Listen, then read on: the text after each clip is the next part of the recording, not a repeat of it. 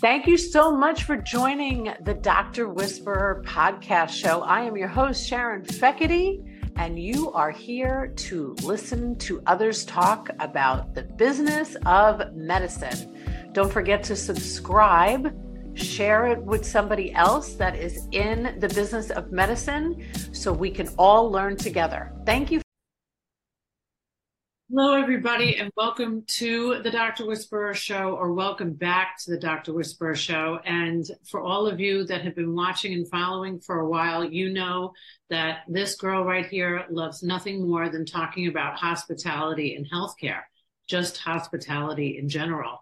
Um, it has been the cornerstone of how I have run medical practices in the past and has always been the influence that I try to engage all of the clients, physicians, uh, healers of all kinds through the years. But but this man that I will be bringing to this show today is no other than Stowe Shoemaker, who um, served as the dean of William Harrah College of Hospitality at the University of Nevada, Las Vegas for 10 years and has done so much more and does so much more. And we will get into that.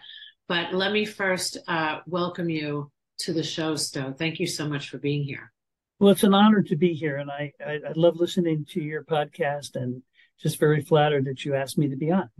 Oh my goodness. I, I think I scared the hell out of Peter when I had him on because I was so excited. I'm such a fan girl. I'm like, uh, if somebody asked me who are the people that you want to meet, I'm like anybody and everybody in hospitality, please because I think the, the the best business leaders that I've ever learned from have been in this industry, and um, and I want to get into that with you. So thank you for taking the time to talk to us today. I Absolutely. have yeah, I have placed um, this am- amazing book. Uh, as you are the co-author of Hospitable Healthcare, just what the patient ordered. Yes. Instead of my own book, that's how much I love your book. So thank you. Well, thank you. Great job. And um, this has been something so near and dear to my heart for so long. I did a hospitality and healthcare course online a few years ago. I've taught it at conferences and workshops, but I'm just thrilled that um, two individuals such as yourself and Peter have gotten together to help the industry that has been near and dear to my heart for so long. So thank you. No, we're glad you like the book, and we really hope your listeners will will like it and read it and and find some good wisdom in it.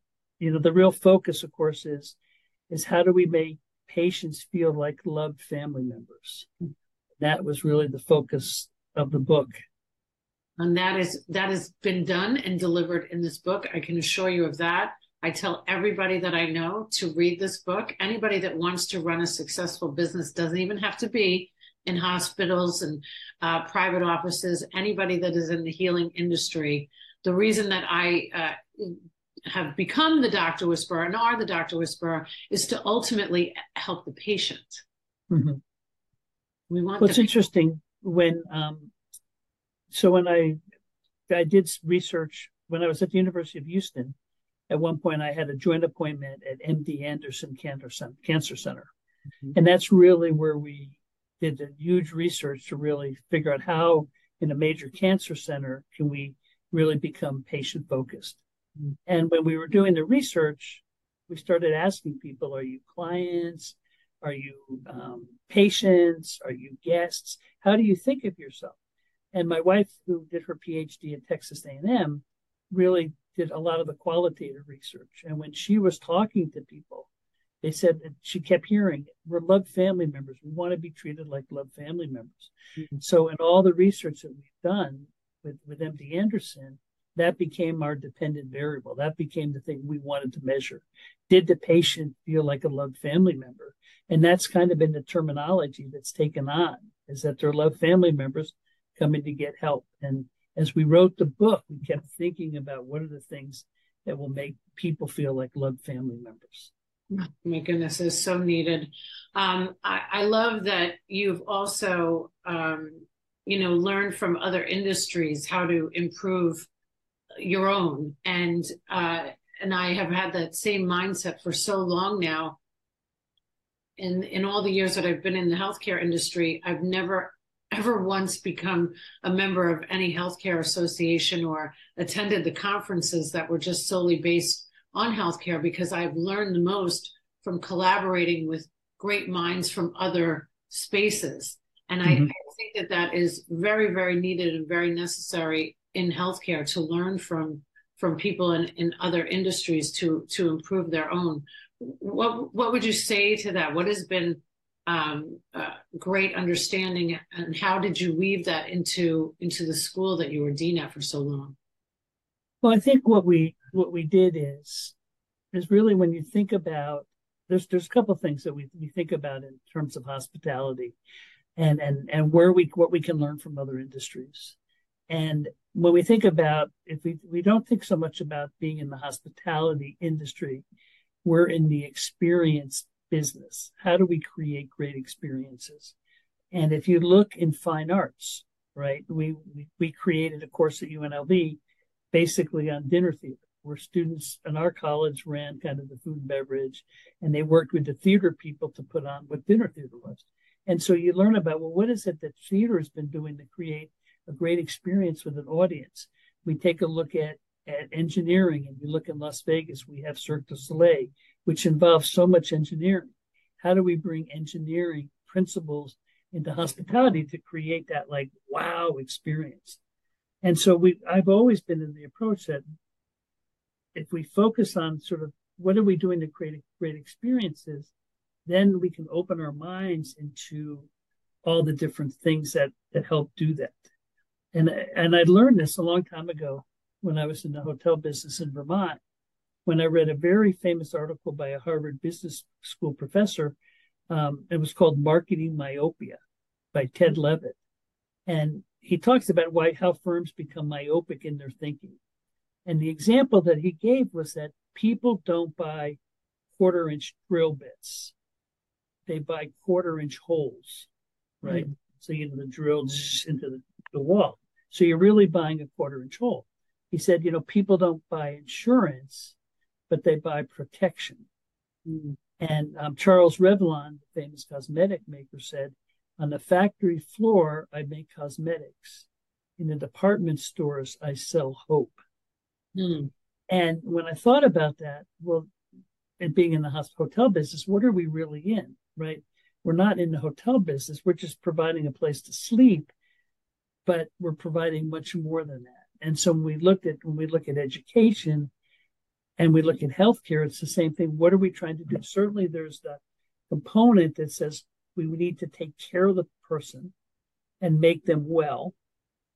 But not only are they going there to get well, but how they judge all of that relates a lot to the hospitality that they receive because you can't really tell whether you're getting good care, but you mm. can know if your blanket is cold and if your nurse doesn't smile at you, right?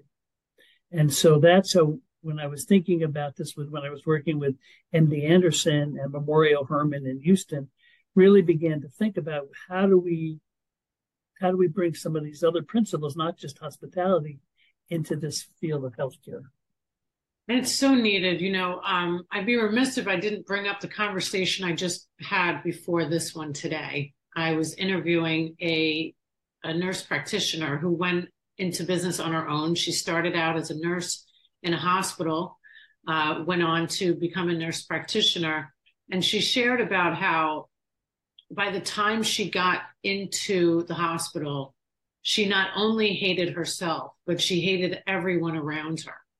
She mm-hmm. had been so uh, disappointed in the system of the hospital and how there were so many inefficiencies, which would ultimately lead to really bad care for the patient. And if we right. reverse engineer all of that, why do people get into the healthcare industry? You know, a physician doesn't think when he's dreaming about becoming a doctor when he's little that he's going to have to deal with you know administrators and meeting a deadline or thinking about real estate as to where he's going to place um, his business we think they the dream is like we're going to heal people right. and then then comes along the business. And if all of these systems that that are, are, are dysfunctional within the people that work in them end up really delivering poor care to the patient. So you're 100% right. You know, that experience that everybody is having from the time they look on the internet to the phone call to walking in and filling out the paperwork, it all has to be a, a, a system that benefits that family member, aka yes. coming through the door. Yes, and I think what one of the things that I want your listeners to really know is that when you think of you know bringing hospitality principles into healthcare, the first thought is, oh, we're going to provide you know first class service to people who are paying their own money and have lots of money, and we're not going to care about anybody else. And and what we've really stressed throughout the book is that the principles that we've laid out in the book work whether you're in a hospital system that only takes care of Medicare patients or whether you're taking care of self payers. And we use examples from the hospitality industry where you can get a great experience at a La Quinta or a Hampton Inn. And you can get a great experience if you're staying at a Ritz Carlton and a Four Seasons. So, what are the principles that Hampton Inn has done to provide a great experience? What is it that the Four Seasons has done? And how can we narrow that down and bring it bring it into healthcare? And and the other thing, going back to your comments earlier about you know hating themselves and hating the people they work with, part of that is you know we all get into serve a service industry because we want to serve, right? We want to take care of people. We're empathetic, right? correct?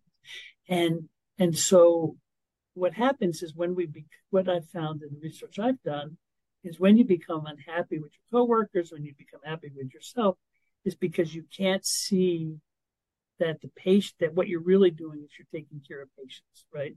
Mm-hmm. And so, and a lot of that is because we do have systems in place and and all of that.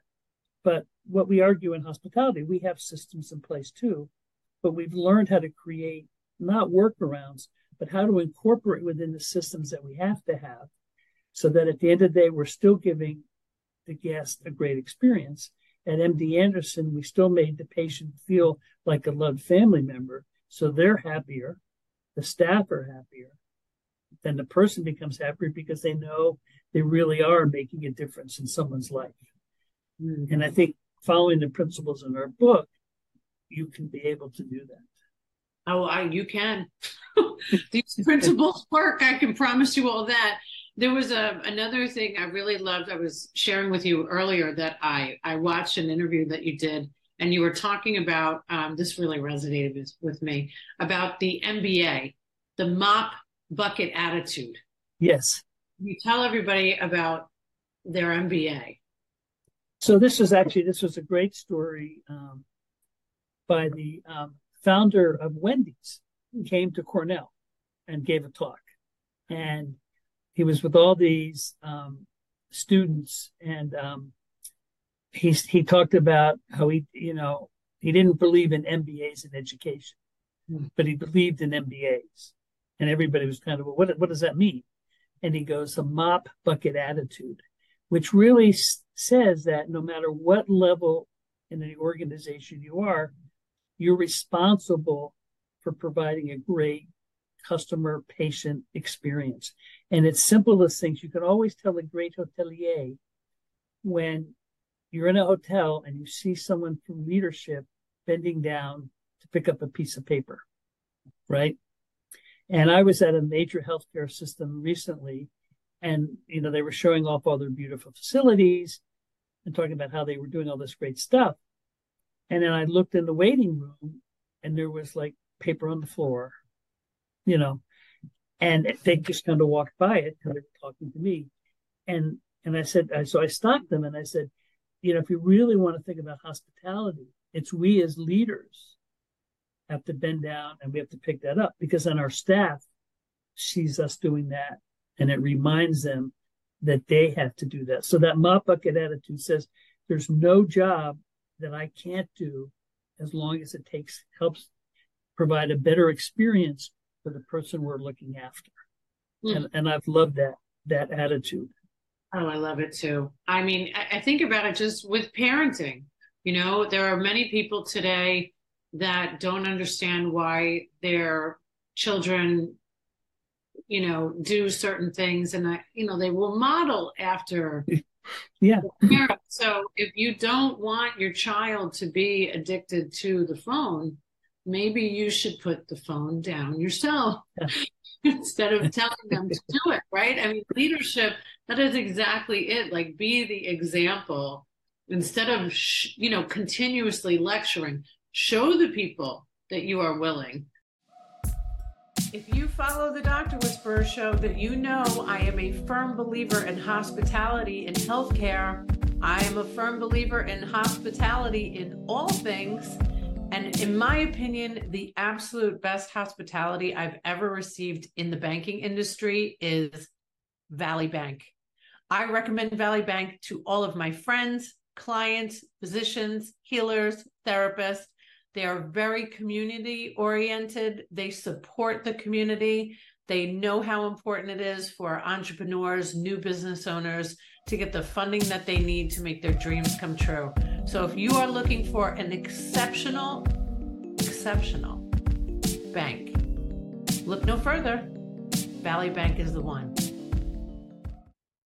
When I, yes. I, I the last practice that I ran, we had 33 women and that was a much smaller organization than what I had left in New York with over 200 employees.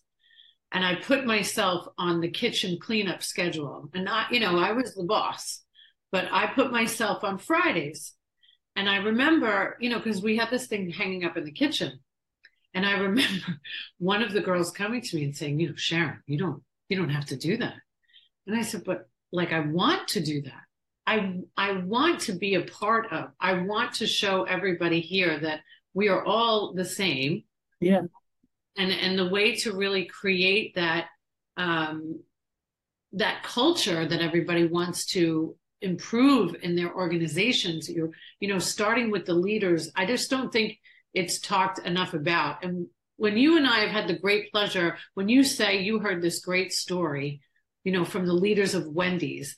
And when yeah. Horst was sharing that, you know, he was in the room and the CEO of Chick fil A was talking about my pleasure, I, I didn't know that. We get to hear these wonderful, wonderful stories about how these organizations become what they are today. And it is because of great leadership. Yeah, exactly. And and the leaders and reinforce that throughout the organization.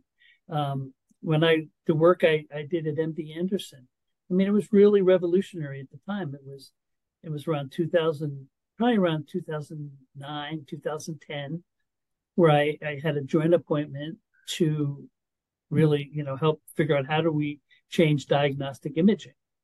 And what happened was we did all this amazing research and we, it was all scientifically based. We did test and control and, but we really started with, we started talking with employees and and the story I love is I was talking to the the radiologists, the doctors, and they said, you know, well, when we send them down to the um, technicians for the rate, the pictures, you know, we run into all these areas.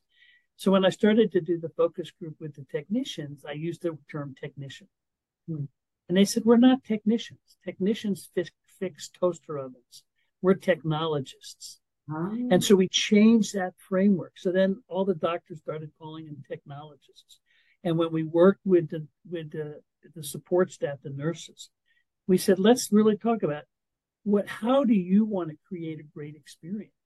Let's figure out. I gave them a theoretical framework, kind of like the payer model, to think about creating a great guest experience. So they really got excited about it. Mm. So I've always kind of believed, you know, cider house rules, right?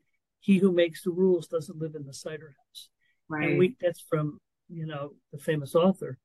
And we just kind of totally reversed that and said, let's start from the bottom up. What is it that the employees need to do to create a great experience for the guests? And our role as management is to do whatever we can to supply that and get out of their way. And we really changed the culture. And then my friend who I worked with, who was head of diagnostic imaging, became the interim president at MD Anderson.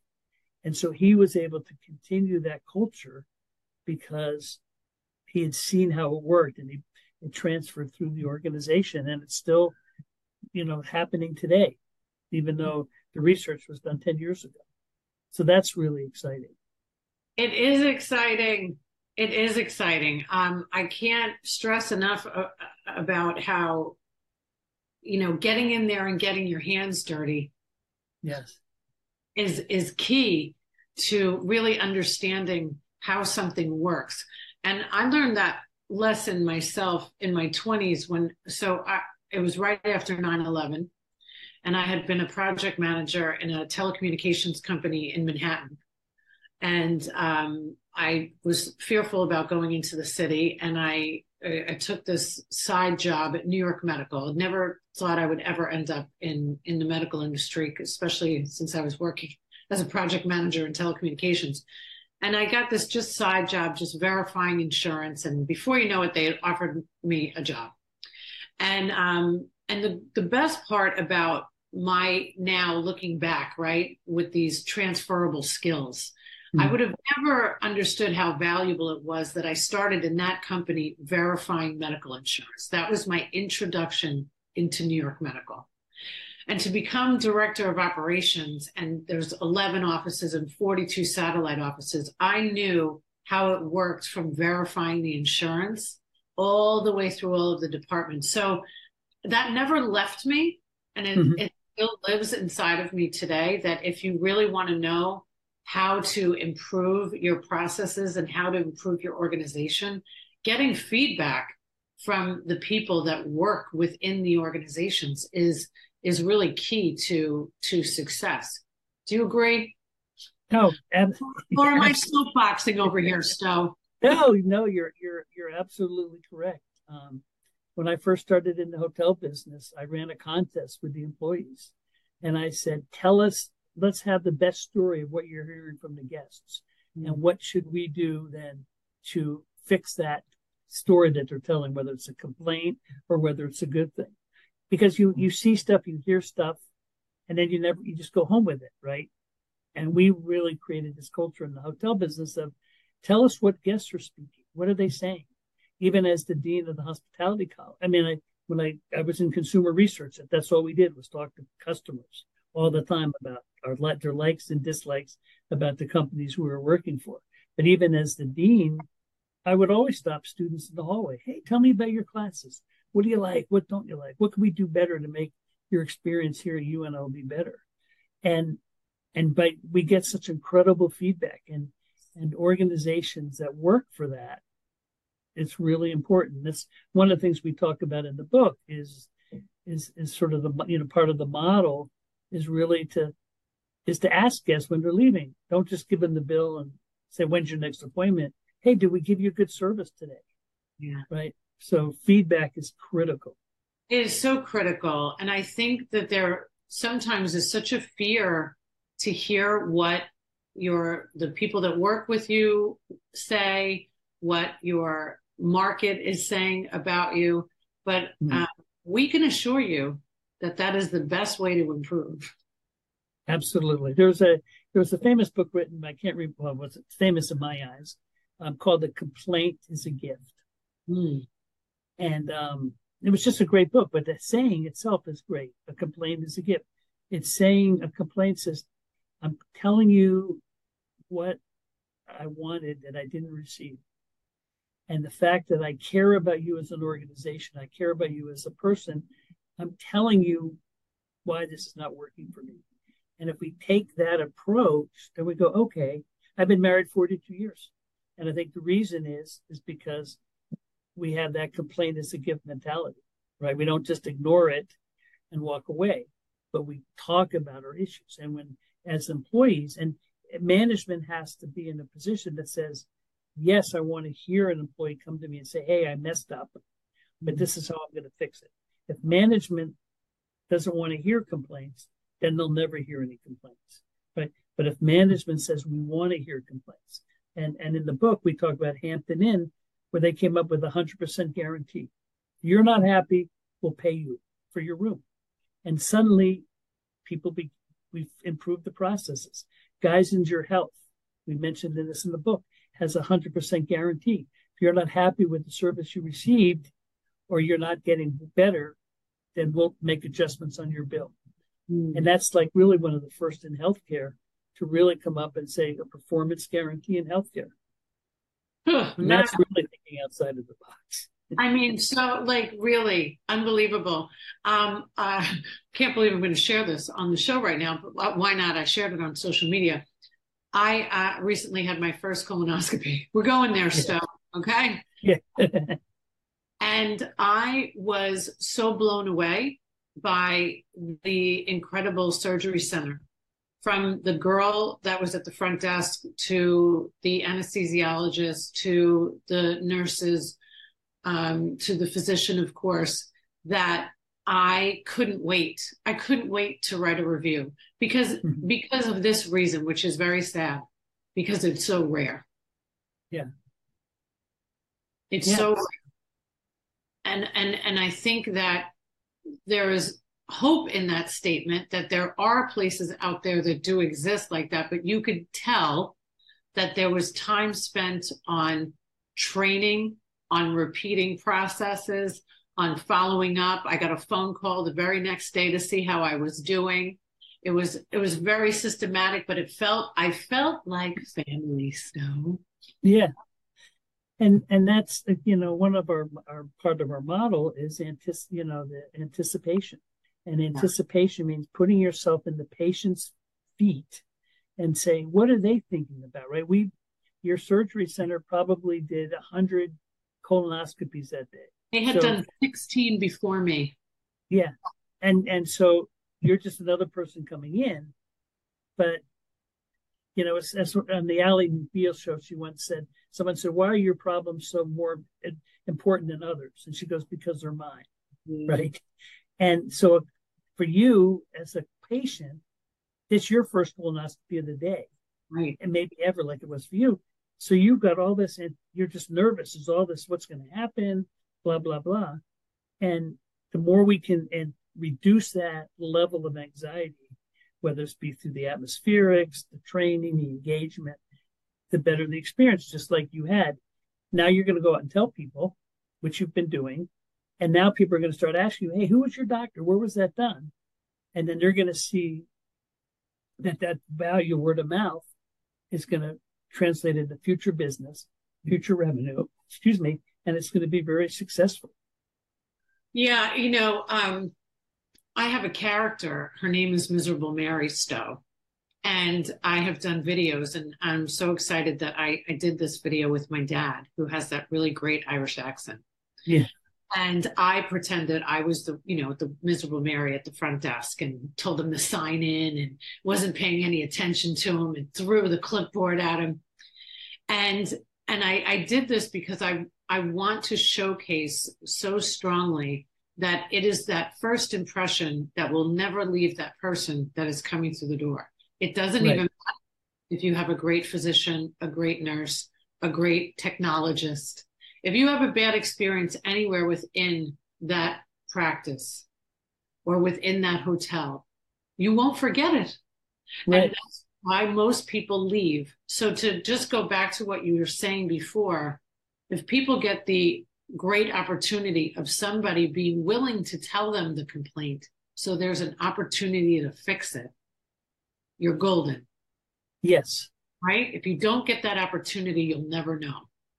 Exactly. And, and then, you know, the services literature, we talk about what we call the kind of the dimensions of service quality because you can never really tell if you're getting great quality, but you know when you're not. And so we talk about what we call the RATER system, which is reliability, assurance, tangible empathy, and responsiveness. Mm. And so with every time that a, a patient or a guest or anybody interacts with an employee of the organization or with the organization, we call that a moment of truth. That's where the rubber hits the road. So with every interaction, how can the employee somehow show that they're reliable, somehow show they're empathetic, right? Somehow show that they're responsiveness and work that into their regular routine. So now all of a sudden they go, wow, it was an incredible experience. We didn't do anything different than we've always done, but we we assured them we were responsive. So when they come in, we say, "Oh, you know, Dr. Shoemaker, it's great to have you back. I'm sure you're, I'm sure you're not ready to do this, but let me tell you, we did 16 before, and everything. Doctor had a great night's sleep, and they're ready to go." Suddenly, that kind of approach, right? And the response when I when they called you back, they showed they were very responsive, and by incorporating that RATER system, every moment of truth, it starts making people feel happier. Absolutely. So before we wrap up this interview that I never want to end because I could talk about this for hours on end, do you still want to be a hockey player? I, I, I, no, because I see how abused they get and how they play with like broken limbs and everything. But I, I did love when I was in at Middlebury College when when I lived in Vermont. I was the voice of Middlebury College and Middlebury High School hockey. Oh, so no. I traveled all over New England covering hockey games. So if I had one thing I could do, I would love to have been a hockey announcer calling games. No way. I love it. Who is your team? Well, my team now, well, growing up, my team was the Philadelphia Flyers back in the Fred Shero days. Uh, but my team now, of course, has to be the the Golden Knights, um, who are just incredible and really an incredible organization. I've gotten to know some people within the organization and just really first class in terms of how they run this, the organization and really what they've done to Las Vegas. Um, you know, now we don't have enough ice rinks in Las Vegas. So the Golden Knights Foundation is building ice rinks. They're getting young girls to play ice hockey. And they really transformed this place in the desert into a hockey mecca. Um, so that would be my goal to go back to announcing. I love it. And who knows what's in your future? Right. Who right knows? now it's all about patient experience and and really, you know, I do encourage the readers to to read the book and realize that the principles or payer model really no matter who's paying and how they're paying can be used to increase make patients feel like loved family members. So don't let the word hospitality scare you. No, please. That great, great experiences. Yes. So again, I would encourage everybody to pick up a copy of Hospitable Health Care, just what the patient ordered. All of the links will be in the show notes. I would it's my my top recommendation. I couldn't recommend it more. You and Peter have done such a great job, and I appreciate all that you do to help us all be better leaders. Thank you so much for your time today, Stu. Thank you. It was great being on the show and have a happy holiday season. You too. Remember, if you are looking for a bank that supports you and your community and supports women, check out Valley Bank. Valley Women in Business, it's a thing.